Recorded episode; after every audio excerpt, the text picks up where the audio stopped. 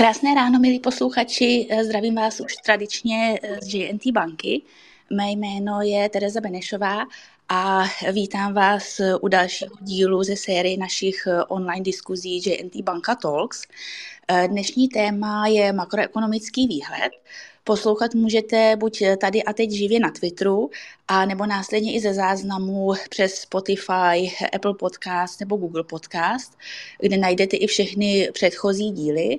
E, náš profil se tam jmenuje JNT Banka Podcast. E, jak už jsem říkala, dnešní téma je makroekonomický výhled a mými dnešními hosty jsou Petr Sklenář, hlavní ekonom JNT banky. Dobré ráno všem a Jakub Seidler, hlavní ekonom České bankovní asociace. Dobré ráno. Dobré ráno. Um, makroekonomický výhled. Otázka, co nás a naši ekonomiku čeká, bývá v poslední době skloňována ze všech možných stran. Um, my se dnes budeme tomuto tématu věnovat z pohledu hrubého domácího produktu, inflace, zastavíme se také u situace na trhu práce. Řeč přijde i na kurz české koruny a krátce se zastavíme také u nemovitostního trhu. Eh, první, tedy čemu se budeme věnovat, eh, je hrubý domácí produkt. HDP eh, dvakrát po sobě zaznamenalo pokles. Ve třetím kvartálu o 0,3% ve čtvrtém kvartálu minulého roku o 0,4 a Česká republika tak v druhé polovině loňského roku oficiálně vstoupila do recese. Jakube, lze očekávat prohloubení recese či spíše obrat k lepšímu? Tak zatím to vypadá spíše, že to první čtvrtletí bude stále ve znamení toho, že ekonomika mírně poklesne, když se aspoň odrazím od naší poslední eh, prognózy České bankovní asociace, která je sice pár týdnů už eh, stará, ale eh, asi stále pořád bude dostat, dostačující pro to dnešní povídání, takže se na ní budu často odkazovat. Pravdou je, že celkově to vyznění ekonomických čísel a předstihových indikátorů na začátku roku je více optimistické. Eh, na druhé straně, když se podíváme na ty příspěvky k růstu za poslední čtvrtletí letošního roku, tak eh, hodně, hodně nám to tam vlastně táhl pozitivně. Průmysl, zejména teda automotiv, který eh, se snažil dodělávat za každou cenu ještě nedodělky konce minulého roku, takže hodně té ekonomice pomohl a díky tomu poklesla jen v uvozovkách o 0,4 procenta. Eh, tady tenhle pozitivní faktor v prvním čtvrtletí do jisté míry odezní, protože víme, že řada automobilek eh, teďka čelí zase výpadkům, eh, co se týče komponent, takže tento faktor pozitivní tady úplně nebude hrát tak velkou roli. Stále platí to, že spotřeba domácností bude možná už ne o tolik klesat, protože ten pokles v tom posledním čtvrtletí byl skutečně bezprecedentní, téměř o 3% mezi kvartálně Eh, pokud eh, obhlídneme doby pandemie, kdy eh, byly obchody zavřené, tak vlastně od roku 96, kdy máme k dispozici čtvrtletní časové řady, tak jsme nikdy neviděli tak silný mezikvartální pokles Eh, takže jde vidět, že na ty domácnosti bez zesporu doléhá ta současná situace. Takže, takže abych eh, to zkrátil, tak ehm, pravděpodobně ano, ehm, ještě mírný pokles můžeme čekat, čeká to i ta poslední prognóza, ale skutečně jenom mírný. Potom od eh, poloviny roku by už jsme měli vidět vlastně nepatrný obrat v tom, že ekonomika začne, začne mírně mezikvartálně růst a za ten celý letošní rok, rok by měla v průměru tak nějak stagnovat. Ale asi je potřeba říci, možná na začátku toho našeho povídání, že v tuhle chvíli jsme v situaci, kdy vlastně čelíme naprosto bezprecedentním změnám v ekonomice za posledních 30 let. Všechny modely ekonomické většinou se učí právě z té minulosti, eh, různé citlivosti, jak kdo reaguje na jaké změny, takže eh, je potřeba vlastně vnímat ty prognózy s eh, daleko větší nejistotou, než vždy bývaly. A ano, prozatím to teda vidíme, že by ekonomika mohla letos zhruba stagnovat, ale je potřeba teda na to nahlížet obecně opatrně. Já bych se ještě jenom zeptala, eh, vy už jste to vlastně eh, částečně zmiňoval, že právě automotiv průmysl byl jedním z faktorů, který eh, pomáhal ekonomice, ale jaké faktory, jaké další faktory mohou tu ekonomiku podporovat a které naopak brzdit? Tak obecně za to bych řekl, že brzdit to bude dál spotřeba domácností, protože eh, i v letošním roce uvidíme mírný pokles reálných mest, ale o tom ještě budeme povídat dál. Eh, celkově by to teda mohl mírně obecně za letošní rok podporovat ten eh, čistý export, to znamená, že exporty budou patrně vyšší než, nebo růst exportu vyšší než růst dovozu, díky tomu, že nám klesají ceny energii, ale vlastně těch faktorů úplně pozitivních tam nějak hodně není a právě i z toho důvodu vlastně ty vyhlídky na ten růst tuzemské ekonomiky nejsou nějak eh, vesměs pozitivní a vlastně i ten celý minulý rok, eh, ten průměrný růst přes 2%, ten byl vlastně jenom optický, protože byl daný nízkou srovnávací základnou roku 2021, eh, ale z toho mezikvartálního pohledu vlastně ta ekonomika stagnovala a vlastně něco podobného uvidíme i letos. Petře, chceš k tomu také něco doplnit? Já bych jenom drobně doplnil, pokud bychom se bavili o ty faktory, které můžou brzdit růst, tak eh, Jakub zmínil, řekněme, složky poptávky, to je ten jeden pohled, eh, kde nemám k tomu co víc doplnit, je ten optimismus o tom, že by to měl být eh, export a, a v druhé polovině snad s postupným oživením jak spotřeba domácností, anebo to můžeme se na to podívat jako i z hlediska faktory jako vlivy, a tady jde říct, že minimálně na začátku toho letošního roku pořád jsou tady vlivy, faktory, které by ten ekonomický růst měly brzdit. Jednak je to, uh, jsou to vyšší úrokové sazby a jejich třeba i zvyšování v zahraničí. Uh, uh, silnější kurz koruny taky by měl ochladit ty exportéry. Uh, a předchozí a stále probíhající reálný propad eh, příjmu domácností. To je ten faktor, který to, to, to, to tlumí. To, co by mohlo um, být jako pozitivní faktor, je přibrždění té inflace, to znamená, že snad na závěr letošního roku by mohly už reálně růst příjmy domácnostem a taky, že by mohla přijít podpora, řekněme, oživení evropské ekonomiky, nebo že se nenaplnil nějaký katastrofický scénář a té evropské ekonomice se vůči původním prognózám daří a, a impuls by do té globální ekonomiky mohl přinést taky rozjezd čínské ekonomiky, která byla předchozí tři roky zavřená. Takže je to spíš eh, ten optimismus, souhlasím s tím, přináší spíš vnější vývoj, a minimálně velkou část toho roku nebo první polovinu letošního roku ty domácí faktory jsou spíš eh, tlumící pro ten růst. Ehm, ještě jsem se chtěla zeptat, eh, kromě toho, že jsme se tedy loni dostali do recese, tak se Česká republika stále nachází pod úrovní, kde byla před covidem, tedy na konci roku 2019. Petře, dá se říct, kdyby se nám pravděpodobně mohlo podařit tuto mezeru zacelit? Vlastně jaký je výhled pro ten následující rok 2024? Eh, tady na začátku, aby jsme si to konkretizovali, ta mezera jako není velká, je to asi 1% HDP, jsme pod úrovní čtvrtého kvartálu. Když si rozebereme ty jednotlivé položky poptávky, eh, tak zjistíme, že nad úrovní před covidem, nebo to znamená, že tu mezeru už plně zacelili fixní investice, nejvýrazněji vládní výdaje, které jsou asi o 8% větší v reálném vyjádření, než, než byly v roce 2000, 2019. Eh, pod tou úrovní zůstává přebytek obchodní bilance, hlavně kvůli drahým dohovozům, to by se mělo taky postupně lepšit. A, ale tím tou největší brzdou je spotřeba domácností. On už to zmiňoval uh, přede mnou jak, Jakub v otázce z letošního roku. Ta spotřeba domácností klesá pět kvartálů v řadě a uh, obzvláště v tom posledním kvartálu ten propad byl ohromný, skoro 3% v mezikvartálním vyjádření. A z hlediska té úrovně se propadla uh, někam 8% pod tu předcovidovou úroveň. A můžeme říct, že se vlastně spotřeba domácnosti jako celek vrátila někam na úroveň 2017, anebo fakticky se někde pohybuje téměř na úrovni, kde byla během těch covidových lockdownů. To znamená, ta hlavní brzda je, eh, a to, co vytváří tu mezeru, je mohutný propad spotřeby domácností, ke které eh, došlo za poslední, za poslední rok. A pokud budeme předpokládat, že se postupně v nějakým podaří rozjet ten pro, pro exportní průmysl, hlavně ten, ta výroba aut, a současně se ne, ne, nevznikne žádný další jako vnější problém s cenami energií a kvůli nebo díky zpomalení inflace by měla se postupně začít oživovat i spotřeba domácností, tak na závěr roku by se tato mezera mohla velmi opatrně začít dovírat.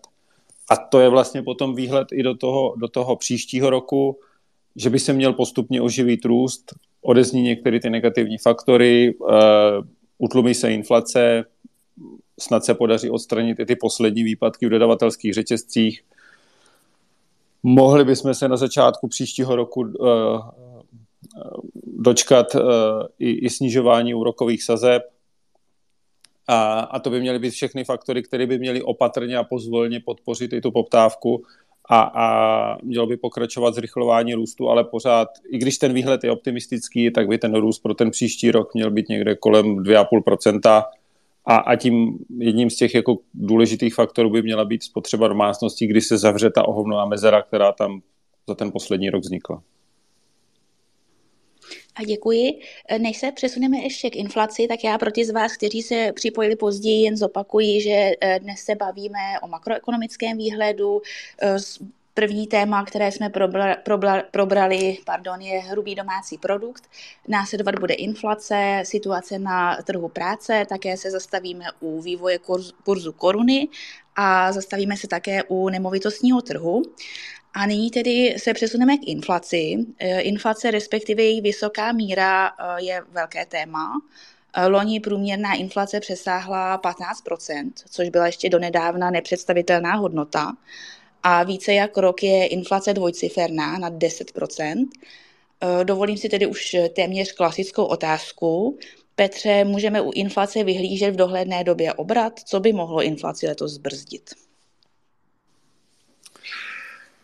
Uh, tady na začátku zase musím si drobnou technickou poznámku. Uh, konečné čísla inflace poslední čtyři měsíce velmi výrazně ovlivnily uh, vládní zásahy do cen energií a tak, jak je statistický úřad započítal do inflace. A, a to tu konečnou hodnotu inflace trochu jako zamlžilo, a, nebo zamlžilo ten obrázek té inflační dynamiky.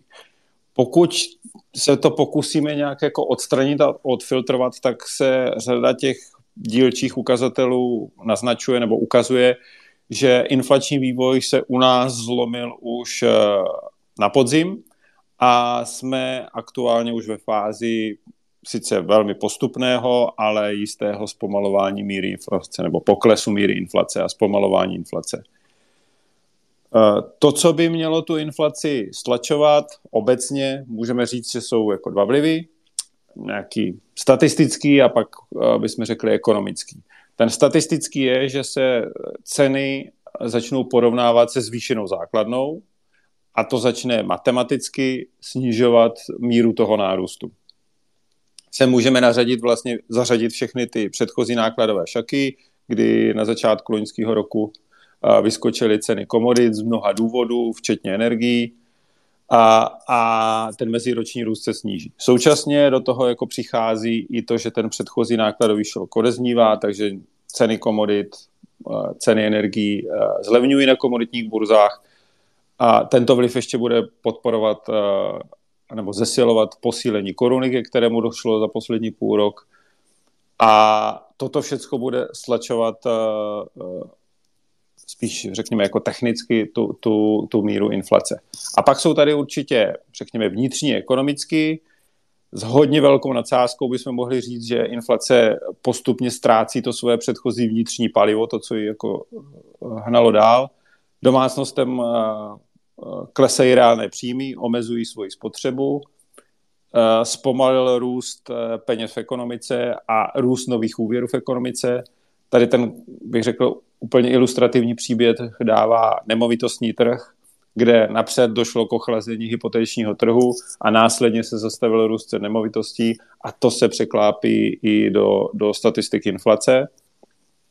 A to je vlastně celkově ten uh, další faktor, který tlumí inflaci, to znamená, řekněme, utlumený ekonomický vývoj. Mohli bychom říct vlastně, že, že uh, začíná fungovat nebo i funguje uh, to utažení měnové politiky, zvýšení úrokových sazeb, které doplňuje ještě v poslední době posílení kurz koruny. Co tady jako vzniká klíčová otázka, není jestli inflace zpomalí, ale kam až zpomalí. A to hlavně v příštím roce. Zatím to vypadá, že to bude velmi pozvolný proces. Pokud v loni průměrná inflace byla kolem 15%, tak letos to vypadá, že, že ta průměrná inflace bude mírně přes 10%, přičemž v první polovině roku velkou pravděpodobností bude dvojciferná, to znamená na 10%, od léta by měla se dokonce dostat pod 10% a na konci roku pořád eh, ta míra inflace by měla být blízko čísla kolem osmičky. Jakube, chcete k tomu něco doplnit? Já bych možná jenom zmínil obecně, že mm, ta čísla na začátku roku inflace, ačkoliv to lednové číslo, které bylo hodně nejasné, tak eh, skončilo de facto blízko toho koncenzu na trhu, tak pro mě bylo spíše proinflační, protože eh, velký zásah a vlastně jeden procentní bod z té meziroční inflace odečetla jenom změna cenu plynu, eh, což bylo dáno prostě cenovými stropy, takže tohle eh, udělalo jeden procentní bod mínus a také výrazněji zpomalilo konečně imputované nájemné, což Vlastně na to jsme jako ekonomové čekali trochu jako na Godota eh, celou druhou polovinu minulého roku, kdy imputované nájemné právě začne tu inflaci brzdit a ono pořád ne a začalo vlastně až koncem toho minulého roku, takže, hm, takže tyto položky vlastně způsobily to, že ta inflace skončila nakonec vlastně na, na koncenzu, ale jde z toho vidět, z toho detailu, že to odeznívání těch inflačních jako tlaků je v těch řadě ostatních položek jako poměrně pomalé. Eh, což vlastně potom i potvrdili ceny průmyslových výrobců za leden, takže hm, z tohohle titulu tam teďka vlastně ještě pořád eh, to odeznívání těch inflačních tlaků může být pomalejší, než eh, v tuhle chvíli vlastně úplně se zdá a jak, jak, jak jsem říkal na začátku, a bohužel to asi bude v celé duchu toho povídání, ta nejistota je není veliká, ale ano, inflace i v té naší poslední prognóze za celý letošní rok stále nad 10%, takže stále dost velké číslo. A pokud se podíváme ještě více do budoucnosti, eh, Jakube, eh, jaký inflační vývoj bude v příštím roce, v roce 2024? A opět se zeptám, eh, jaké faktory by mohly inflaci brzdit? Já se odrazím od té naší prognózy, která vlastně takhle koncenzuálně vypadá už relativně optimisticky v tom duchu, že průměrná inflace bude v roce 2024 kolem 3% a na konci roku 2024 už se vlastně dostáváme poblíž Eh, té žádoucí dvojky, ale je potřeba říci, že vlastně v rámci těch různých prognóz eh, je tam poměrně velký rozptyl. Eh, jsou i prognózy, které čekají inflaci na konci roku 2024 stále nad hranicí 3%. A vlastně dalo by se říct, že nyní uvidíme, co se v té ekonomice děje a jestli se neodstneme v trošku jako jiném světě, který nám pak tu inflaci hodně ovlivní v tom roce 2024, protože to už nebude potom tolik o těch, dejme tomu, cenách energií, eh, které v tuhle chvíli klesají a pokud nepřijde další šok, tak už by nemuseli působit jako proinflační faktor, ale už to bude právě o těch změnách inflačních očekávání, případně o tom, jak se teďka to období posledních dvou let eh, zapracuje do mzdového vývoje, do inflačních doložek a tak dále. Takže to, že inflace v tom roce 2024 bude pod 10%, to je jako velká šance, ale eh, je dost nejisté, jestli budeme kolem té dvojky, anebo budeme naopak třeba kolem pěti, šesti, protože se nám to vlastně ta inflace zde trošku uhnízdí, což je, eh, dalo by se říct, to časté riziko zmiňováno těmi, kteří předpokládají nebo kteří tvrdí, že je potřeba proti inflaci ještě bojovat agresivněji právě z důvodu těch inflačních očekávání. Takže vlastně to, kde bude inflace v roce 2024, bude výsledkem toho, zda vlastně dochází nyní k ekonomice odkotvování těch inflačních očekávání. My je bohužel neumíme úplně dobře měřit, takže vlastně to bohužel zjistíme až de facto ex post, ačkoliv bychom to potřebovali vidět ex ante. A e, to bude vlastně ta hlavní e, de facto otázka, kde ta inflace bude, ale jak říkám, ta naše v tuhle chvíli koncenzuální prognóza je v tomto duchu spíše optimistická, to znamená, že čeká zpomalení inflace nebo pokles až k těm dvěma procentům na konci roku 2024. Eh, děkuji. Já ještě než se přesuneme dále, tak eh, připomenu, že tady eh, dnes v živém vysílání se můžete zapojit také vy, posluchači, do diskuze. Stačí se přihlásit s dotazem a já vám následně předám slovo, a nebo můžete napsat svou otázku do komentáře. Jak už jsem říkala, my se dnes bavíme o makroekonomickém výhledu a mými hosty je Petr Sklenář, hlavní ekonom JNT banky a Jakub Seidler, hlavní ekonom České bankovní asociace. Eh, věnovali jsme se hrubému domácímu produktu, zde bych jen eh, schrnula, že tedy eh, jak ohledně hrubého domácího produktu, tak ohledně inflace a vlastně asi i dalších ukazatelů panuje nejistota. Můžeme zde očekávat nějaké oživení na straně průmyslu, pro exportního průmyslu zejména. Na druhé straně, kde je problém, tak je spotřeba domácností, která brzdí růst. Pokud jde o inflaci, tak eh, už od podzimu 2022 odeznívají eh, inflační tlaky a došlo k jakýsi, mu zlomu ve vývoji inflace. Eh, růst inflace zpomaluje, ale velmi pomalu a jde vlastně spíš o to, ne jestli zpomalí, ale kam až zpomalí. Nyní se tedy přesuneme k trhu práce, protože vedle vysoké míry inflace, jak jsme již zmínili, se naše ekonomika dostala v loňském roce do recese. Eh, Petře, eh, pokud se bavíme o kombinaci mělké recese ekonomiky a vysoké inflaci, jaký to může mít dopady na trh práce? Hrozí výraznější nárůst míry nezaměstnanosti? Eh, v první fázi obecně recese nebo i pomalejší ekonomický růst se většinou negativně projevuje na trhu práce, to znamená, dochází k nárůstu míry nezaměstnanosti, Tady bychom dokonce mohli říct, že vlastně pro ten trh práce, v jakém je stavu, to může být i přes to negativum vítaný proces z hlediska dlouhodobé stability, protože se trh práce u nás dlouhodobě přehříval. E, a i když tady tento vývoj bude negativní, tak je na druhou stranu tady řada faktorů, který, která nám naznačuje, že se ten e, že ten nárůst nezaměstnanosti by neměl být příliš výrazný. Jak jsem říkal, trh práce se dlouhodobě přihřívá hlavním faktorem, který tady těm firmám chybí i v tom loňském roce. Třeba nebyla inflace, ale dost často si víc spíš stěžovali na to, že, že jim chybí pracovníci. To znamená, že to zpomalení růstu, mírný nárůst nezaměstnanosti může přiblížit ten trh trochu k větší jako rovnováze. Proto uh, uh, dalším druhým jako faktorem, který tady ještě bude tlumit ten nárůst nezaměstnanosti, je řekněme nějaká demografická změna, ke které tady posledních tak pět, pět sedm let dochází, to znamená odchází lidé z pracovního trhu do důchodu. V posledním roce se to ještě jako zesílilo předčasnými odchody do důchodu kvůli nastavení penzijního systému. Uh, to všechno by mělo vést uh, se jako působit tak proti sobě. Pokud v loni ta průměrná míra nezaměstnanosti, tak jak ji vykazuje Ministerstvo práce a sociálních věcí, byla někde kolem 3,4%, tak letos velmi pravděpodobně půjde na 4%, ale v souhrnu by to uh, měl být, uh, měla být pořád jedna z nejnižších měr, měr nezaměstnanosti v Evropě. Ještě jenom k tomu růstu mest jednoznačně uh, inflace nebo předchozí vysoká inflace a propad reálných příjmů a nízká míra nezaměstnanosti uh, by měly tlačit na, na rychlejší růst mest.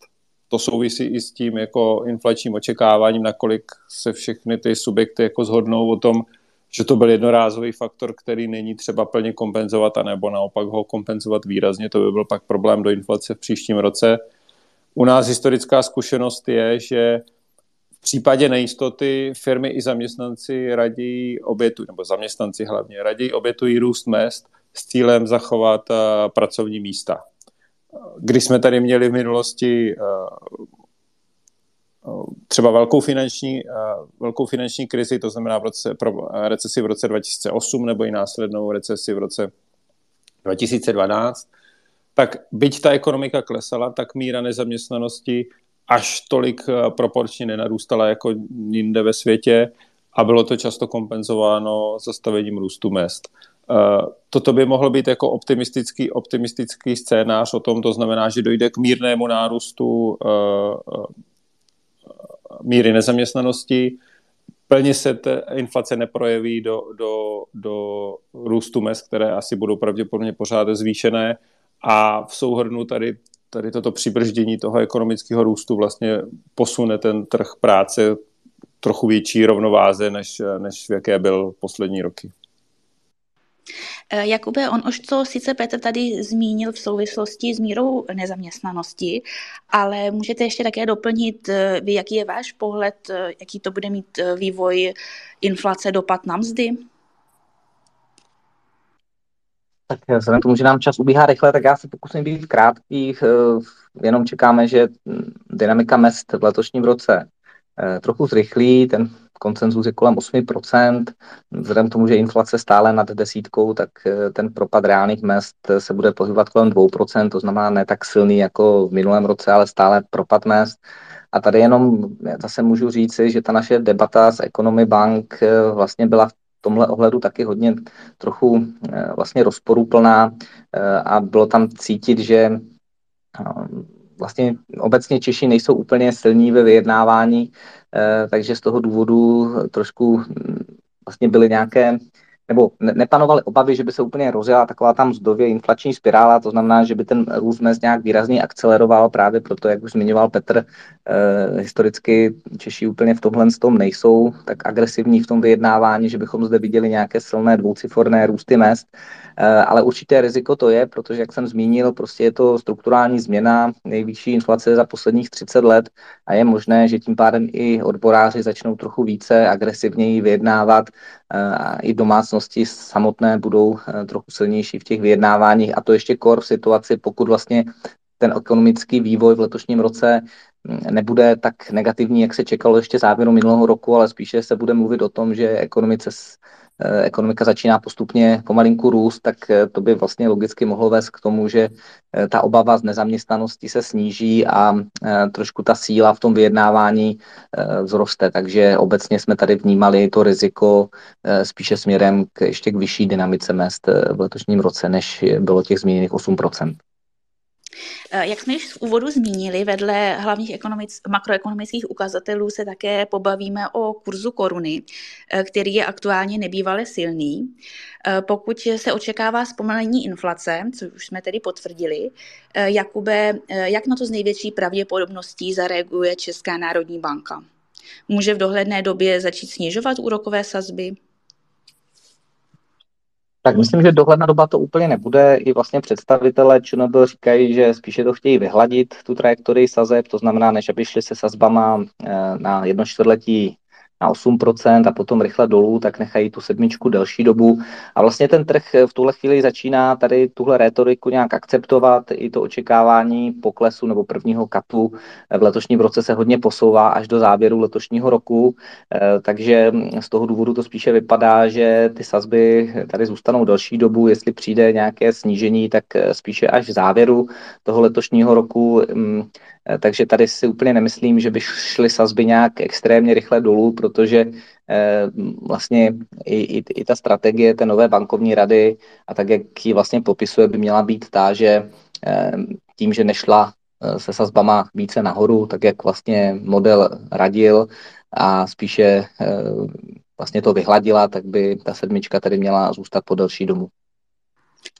Tím, že teda ještě doplním, že ta naše prognóza čeká, že na konci roku letošního eh, bude ta hlavní sazba ČNB na 6%, ehm, takže vlastně ten pokles ehm, o 1% bod, ale vlastně to očekávání v těch tržních křivkách v tuhle chvíli začíná mm, vlastně být ještě spíše ve směru vyšších sazeb, to znamená, že by ČNB nemusela doručit mm, tak, tak výrazný vlastně, eh, tak výrazné snížení sazeb do konce letošního roku. Eh, Petře, chceš k tomu něco doplnit? Ne, ne, ne, naprosto s tím souhlasím, že uh, zatím to vypadá, že, že ten vývoj sazeb bude stabilnější, to znamená, že ty úrokové sazby v letošním roce velkou část toho roku zůstanou na, na té sedmičce. A i ten případný pokles v příštím roce bude velmi pozvolný, aspoň na začátku. Já bych se ještě přesunula ke kurzu eh, české koruny. Petře, jaký vývoj české koruny čekáme? Mohou další kroky České národní banky ovlivnit kurz koruny? Mohou, tady bych jako řekl, že obecně ta míra nejistoty je taky velmi vysoká, navíc kromě domácích vlivů, to znamená vývoj domácí inflace, vývoj úrokových sazeb u nás, se tady může projevit i vnější vliv, to znamená vývoj úrokových sazeb v eurozóně, a vlastně můžeme říct globálně i třeba ve Spojených státech, které by ovlivnili, řekněme, nějaký širší globální sentiment, který taky hraje roli. Proto ten rozptyl toho dalšího vývoje kurzu koruny je taky jako velký, nejasný. Kdybych tady měl říkat něco jako svůj osobní názor, tak od začátku roku koruna k euru posílala skoro 3%, od října nějakých 6% a k euru se dostala na nějaká 15-letá maxima. 23.30 viděli jsme minulý týden. A následně může přijít nějaká technická korekce, vlastně návrat koruny někam 23,80, možná i 24. To by pořád bylo, řekněme, v rámci nějakého posilujícího trendu. Kromě technických věcí, které, řekněme, korekce toho předchozího posílení se tady může během druhého kvartálu projevit i to, kdy nastává tradiční odliv dividend do zahraničí a, a dost často během toho druhého kvartálu koruna oslabovala ale pořád bych, eh, by mě to úplně nepřekvapilo, kdyby se v druhé polovině eh, toho roku koruna zpátky vrátila někam 23,50. To znamená, v porovnání s tím, s tím loňským rokem eh, by, by výrazně posílila. Tady můžeme jako jenom doplnit to, že ta, ten silnější kurz koruny je vlastně pomoc pro Českou národní banku, aby držela ty sazby na 7%, protože to posílení kurzu působí částečně velmi podobně jako, jako zvyšování úrokových sazeb. Zpětně, pokud, by, pokud ta koruna zůstane, zůstane silnější na těch úrovních, tak by mohlo o něco přiblížit tu ČNB ke snižování sazeb, a, a protože, protože ta, ta, ta silnější koruna bude uh, tlumit inflaci. Ale pořád to vypadá, že to bude velmi, velmi pozvolný, pozvolný proces. A tady bych jenom jako drobně jako doplnil uh, takovou bych řekl kacířskou otázku, že si, když se bavíme o extrémním posílení kurzu koruny, tak, je, tak to platí jenom k euru. Uh, to znamená, koruna k euru je na 15-letých maximech, ale když se na to podíváme třeba k švýcarskému franku nebo k ke kurzu amerického dolaru, tak tam víceméně v rámci toho třeba posledních pěti, deseti let je, je na průměru. A dokonce v meziročním srovnání tam výraznější posílení není. Eh, děkuji. Já ještě jednou připomínám, že můžete se také zapojit do diskuze se svými dotazy, nebo dámy můžete psát do komentáře. Já zde už vidím některé dotazy. Na konci eh, naší diskuze vám se pokusíme na všechny odpovědět. A teďka bychom se ještě krátce zastavili u nemovitostního trhu. A ještě než tedy přejdeme k nemovitostnímu trhu, tak zase schrnu, že jsme se bavili o situaci na trhu práce. Eh, trh práce se dlouhodobě přehříval a nezaměstnanost, míra nezaměstnanosti můžeme očekávat mírný nárůst, což ale poveze tedy spíš k rovnováze na tom trhu. Pokud jde o růst mest, tak zde jsme dospěli k závěru, že eh, zrychlí dynamika růstu mest. Potom jsme se také bavili o vývoji eh, kurzu koruny.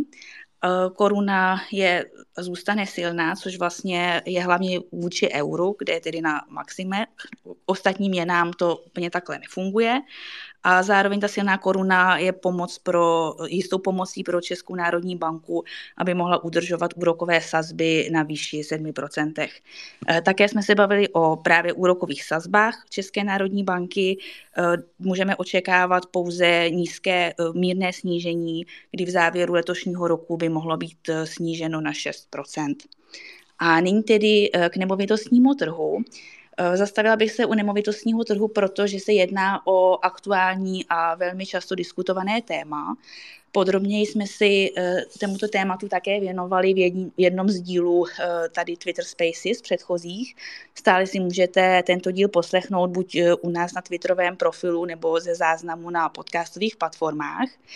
Já se zeptám, Jakube, eh, jak byste stručně hodnotil poslední vývoj? Vy jste eh, o tom vedl debatu Fokus eh, České bankovní asociace, tak jestli můžete stručně říct, jaký je vývoj a co nás letos očekává.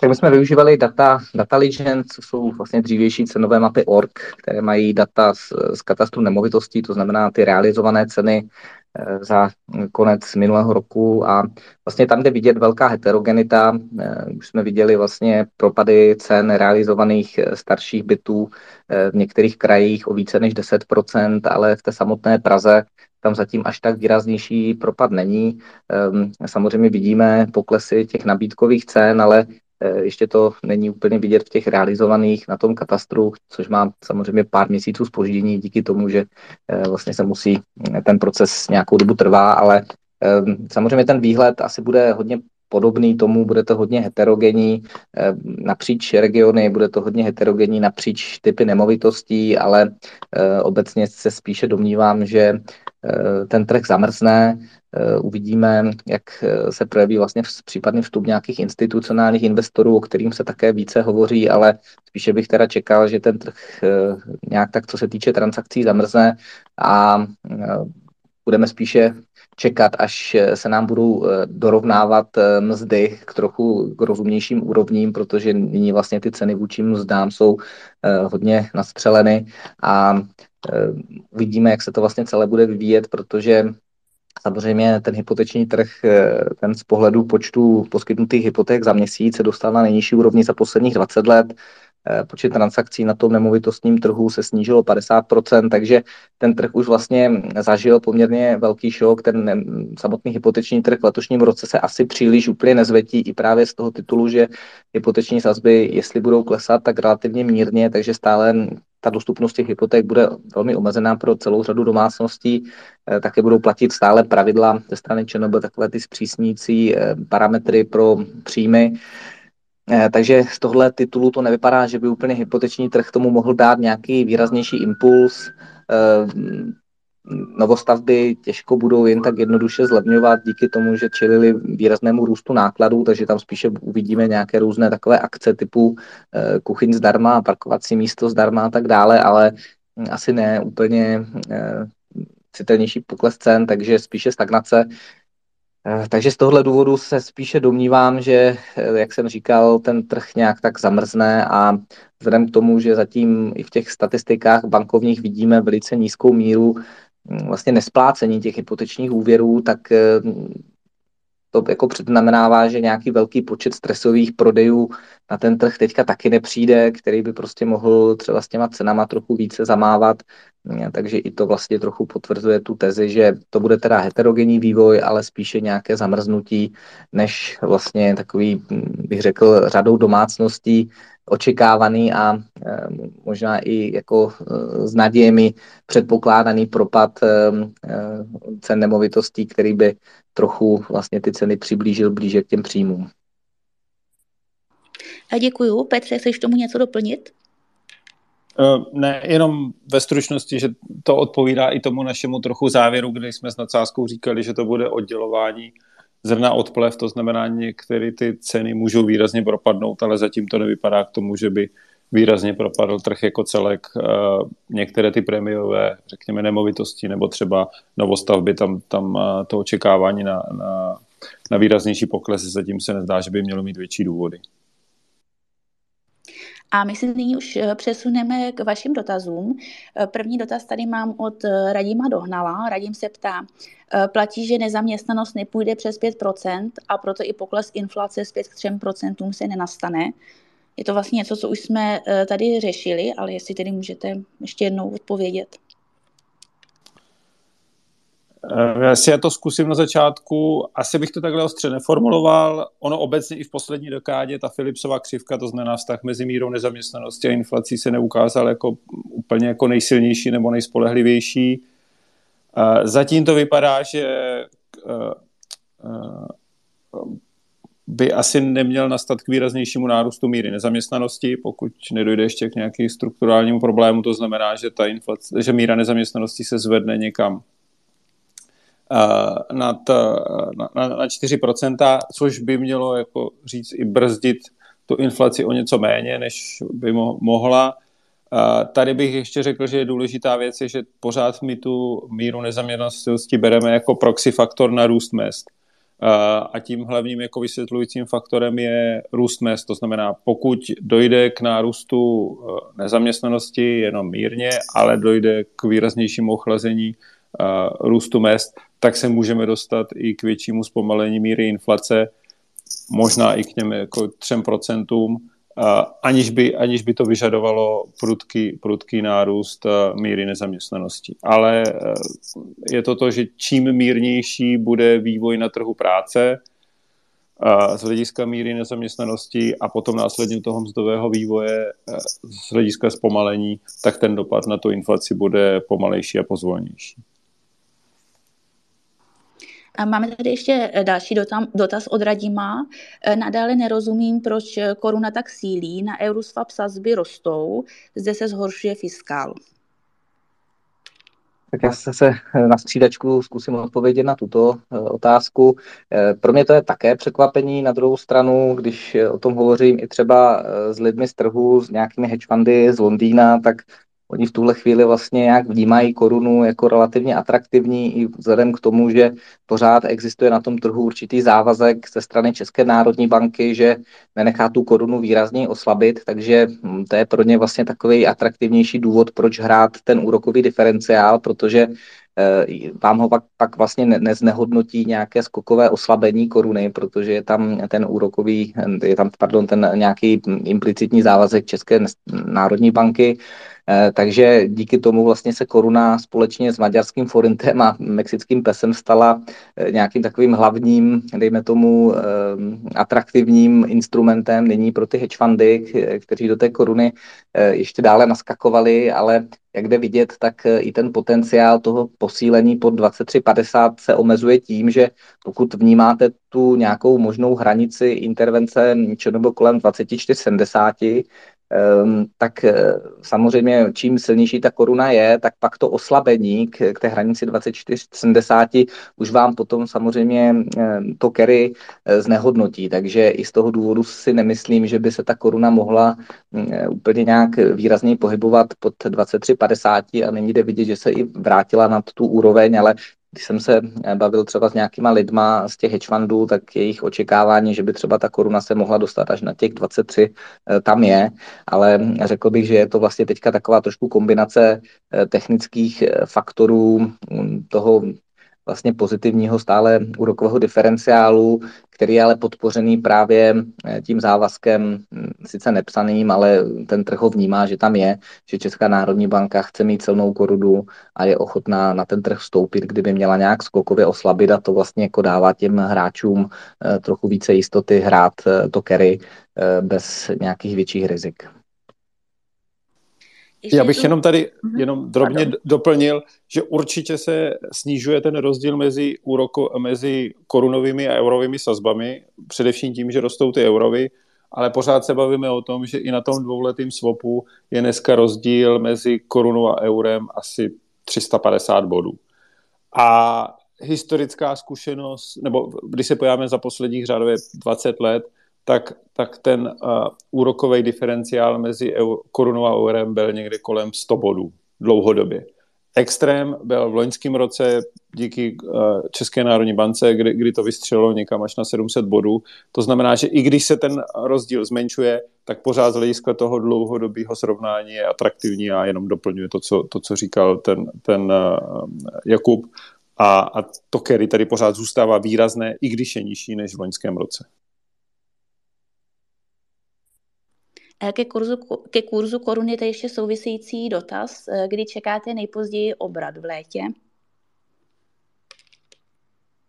Já na to bohužel nemám silný názor, protože teď vlastně ta koruna je pod vlivem, dejme tomu, nějakých technických e, faktorů i nějakého optimismu toho finančního trhu na ten náš region i vlastně z toho titulu, že stále klesají ceny plynu, energie a on to nějak vnímá vlastně pozitivně, že ten eh, region tehdy eh, bude tou ukrajinskou válkou hodně, eh, hodně negativně zasažen. Teďka díky tomu, že se to na energetickém trhu obrací, tak je zase pozitivnější na ten náš region. Takže těžko říct, ta koruna vlastně může být silnější v tuhle chvíli po delší dobu, ale kdy přijde ten správný čas obratu, si skutečně netroufnu, netroufnu říci. Děkuji. Máme tady další dotaz a ten se týká HDP. Loni HDP rostlo o 2,5%, přesto došlo k poklesu reálných mest o 6,7%. Proč? Trochu, jenom uh, uh, Reálné mzdy poklesly, nebo mzdy rostly v loňském roce o 6,5%, ale jak už jsme řekli, míra inflace byla výrazně větší, přes 15%, výsledkem je, je hluboký propad reálných mest. Tady bych jenom řekl, že spíš obecně, když se díváme o, o mzdách, není to dobré jenom srovnávat s jedním bodem, obzvláště v tom, v tom loňském roce. Je to následek toho, že ty mzdy v české ekonomice minimálně od roku 2017 uh, rostly uh, obecně rychleji, než, uh, než byla uh, produktivita práce. A v jistém smyslu můžeme vidět uh, v tom loňském vývoji korekci toho, toho, toho předchozího, předchozího vývoje.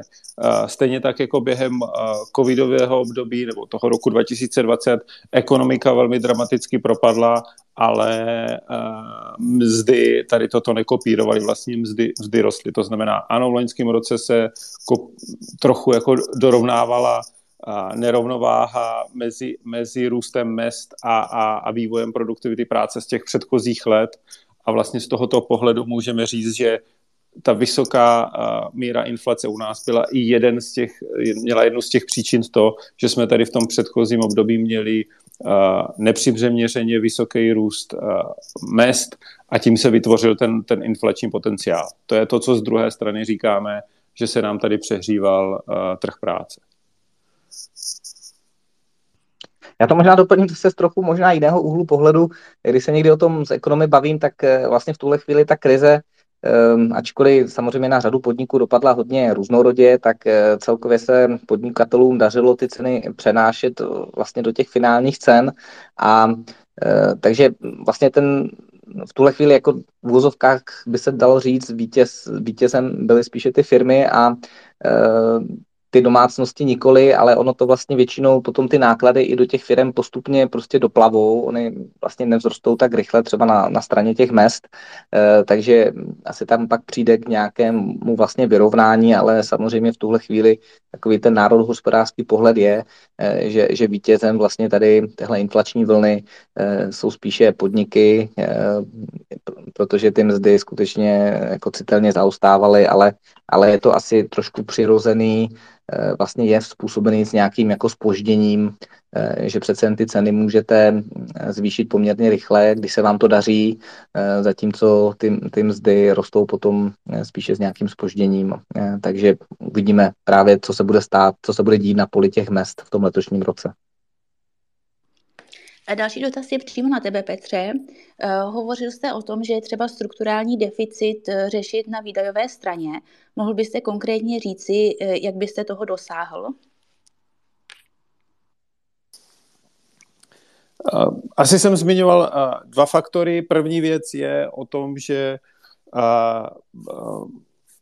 by vláda měla, a ona už ji připravuje, nějaký stabilizační uh, balíček, to znamená, že se proškrtají přímo některé ty výdaje, zruší se, můžeme najít uh, spoustu uh, dotací, podpor, které, které, které ten státní rozpočet poskytuje některým těm subjektům v ekonomice. Z druhé strany se to může být i podpořeno změnou, změnou daní. Opět nemusí jít jenom zvyšováním daní, ale může být proškrtání některých těch výjimek, které v tom, v tom daňovém systému jsou. To, co by mohlo být jako pozitivní zasnění, něco, co by neexistovalo, nebylo zkoušené, je stabilizovat ten veřejný rozpočty v čase. Zjednoduše se tomu říká výdajové stropy kdy uh, se stanoví, že v těch následujících dvou, třech, čtyřech, pěti letech závislosti na potřebě uh, nominálně ta vláda nevydá víc, nevydají jednotlivé ministerstvo. A na každém tom ministerstvu potom bude probíhat, řekněme, z tohoto hlediska vlastně plošné škrty a nějaké priorizace těch, těch, těch výdajů a, a snahu sladit ty, ty výdaje s těmi příjmy. To znamená, je to kombinace toho provést nějaké škrty v letošním roce nebo případně v příštím roce a pro to, pro to následující období a provést nominální výdajové, nominální výdajové stropy. Kdy se, ty, kdy se ty škrty a ty prioritizace těch výdajů rozloží v čase.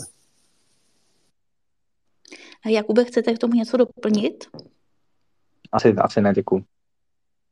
A ještě teď máme poslední dotaz, který tedy uh, se týká penzijní reformy.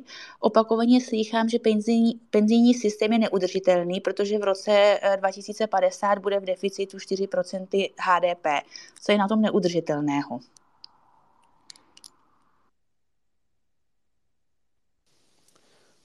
Právě ten čas.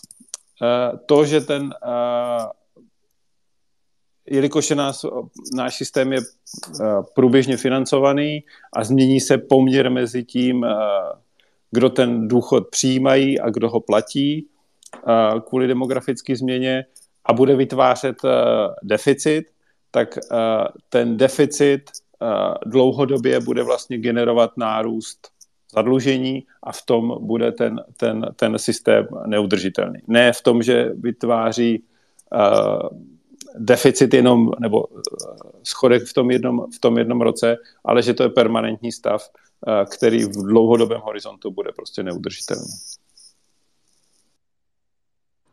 Já bych jenom doplnil, pardon, že on vlastně bude těžko udržitelný v kontextu těch ostatních videů, které už jsou tam prostě naplánované a v kontextu těch příjmů, ale já jsem tu otázku viděl a tam jenom ten vlastně dotazující se ptal, vždyť v řadě jiných zemí ty výdaje na penzijní systém klidně prostě dosahují, nevím, 12% HDP, eh, proč by nemohli i tady, že vlastně celkově ten náš daňový výtěžek vůči HDP je spíše nižší.